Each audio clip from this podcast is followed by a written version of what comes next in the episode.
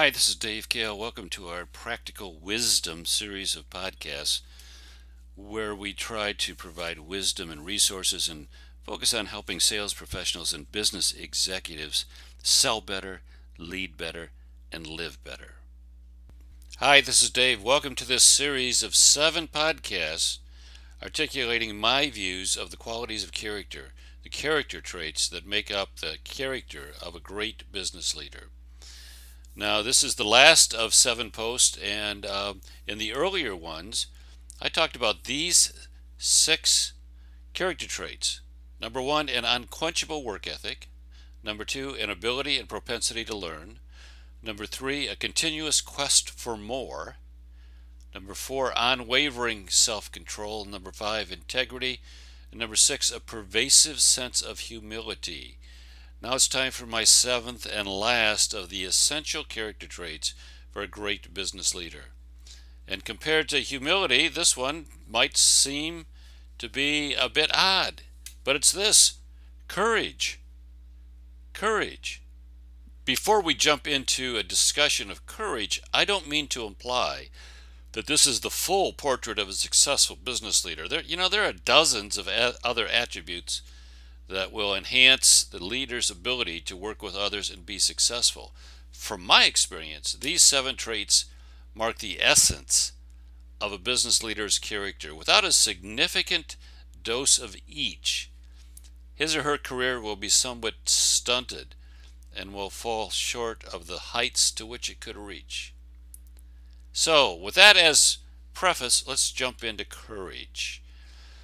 The Oxford Dictionary defines courage as, quote, the ability to do something that frightens one. The ability to do something that frightens one. Wikipedia adds this, quote, courage is the choice and willingness to confront agony, pain, danger, uncertainty, or intimidation. Physical courage is courage in the face of physical pain, hardship, death, or threat of death while moral courage is the ability to act rightly in the face of popular opposition, in the face of shame, scandal, discouragement, or personal loss. Wow, those are some pretty good definitions. Now, while business leaders face threats that call for physical courage, I think in today's world they need more moral courage to accomplish anything of substance. Starting a business enterprise almost always requires the entrepreneur or leader to face personal loss. Typically, the potential loss is the income associated with the job they're leaving to start that business. And often, they must use their homes as collateral to acquire that first business loan. So the prospect of personal loss is a very real uh, issue, just lingering just over the horizon. The lack of courage to face the risk of personal loss is one of the barriers to entry for a lot of would be entrepreneurs. I can't tell you how many business executives and salespeople I've talked to who want to who, who think they should own part of the business until the owner says, "Okay, then uh, let's mortgage your house as well." And all at once, the courage wilts, and the idea of owning part of the business, if it means they have to actually actually risk something, that fades away. Yet Little of any kind of substance can be accomplished without a courageous leader willing to shoulder the consequences of failure. If you examine major enterprises and big movements, you'll almost always find a courageous leader somewhere in the formative stages of that enterprise. Now, you know, I like to use examples from the Bible, and one of the greatest examples comes from the pages of the Bible in the story of Joshua. Now, here's the story Moses has died, and Joshua is now the leader of the Hebrews. And he's been charged with the task of conquering the people who are living in the promised land and taking possession of it. Moses led them there. Now Moses passes away, and Joshua is the leader who's going to actually take possession of the promised land.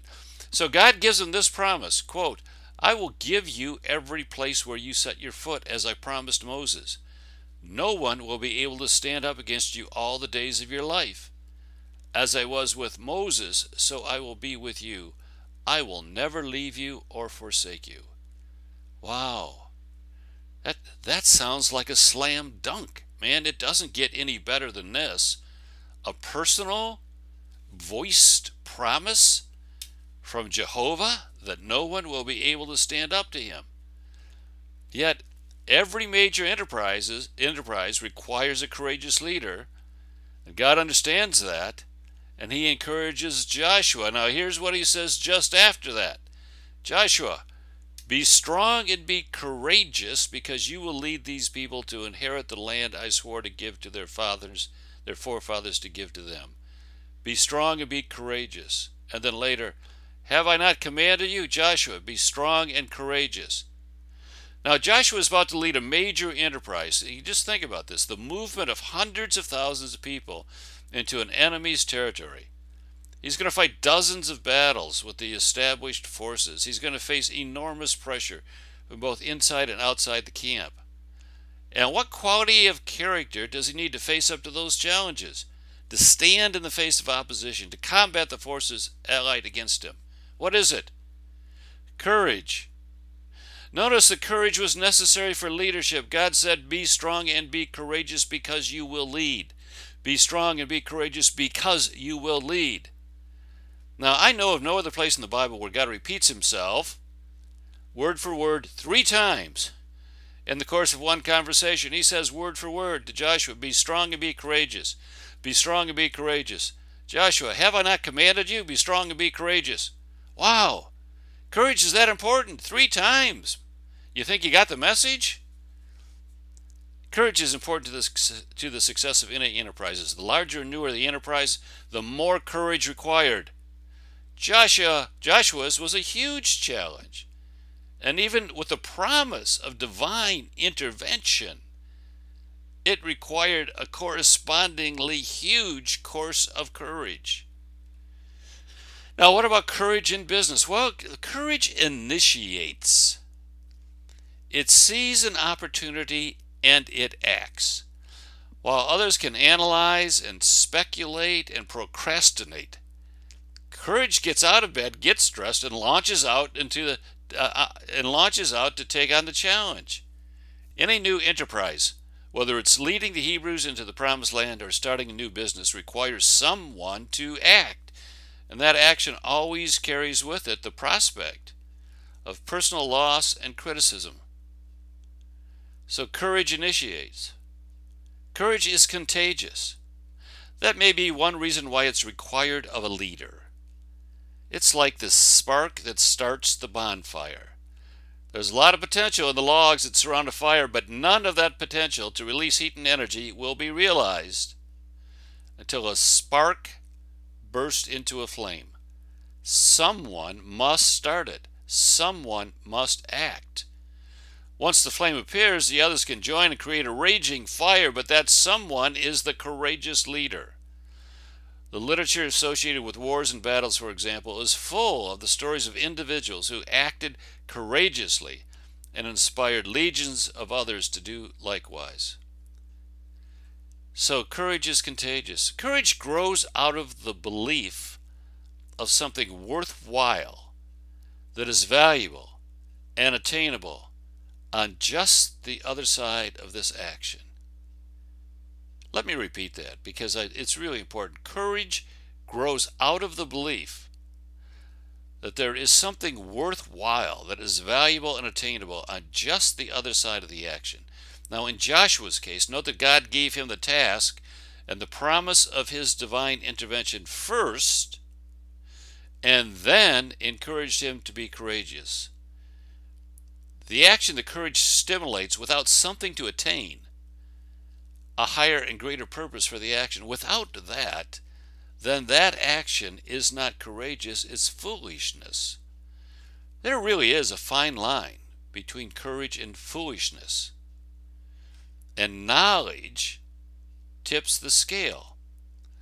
A foolish person launches into a new venture without understanding the potential for personal loss, for criticism, for embarrassment, and shame. The courageous leader gathers that information first and, equipped with a degree of knowledge, decides it's worth it and initiates the action and leads the troops. Courage may be the character trait that defines a great business leader. You know, without courage, the other traits in our series sit on the bench and they wait to be deployed. Courage, because it initiates, is what gets everyone off the bench and engaged in the fray. No great leader attains a serious degree of success without courage. Okay? That's it. We're done. Bye bye.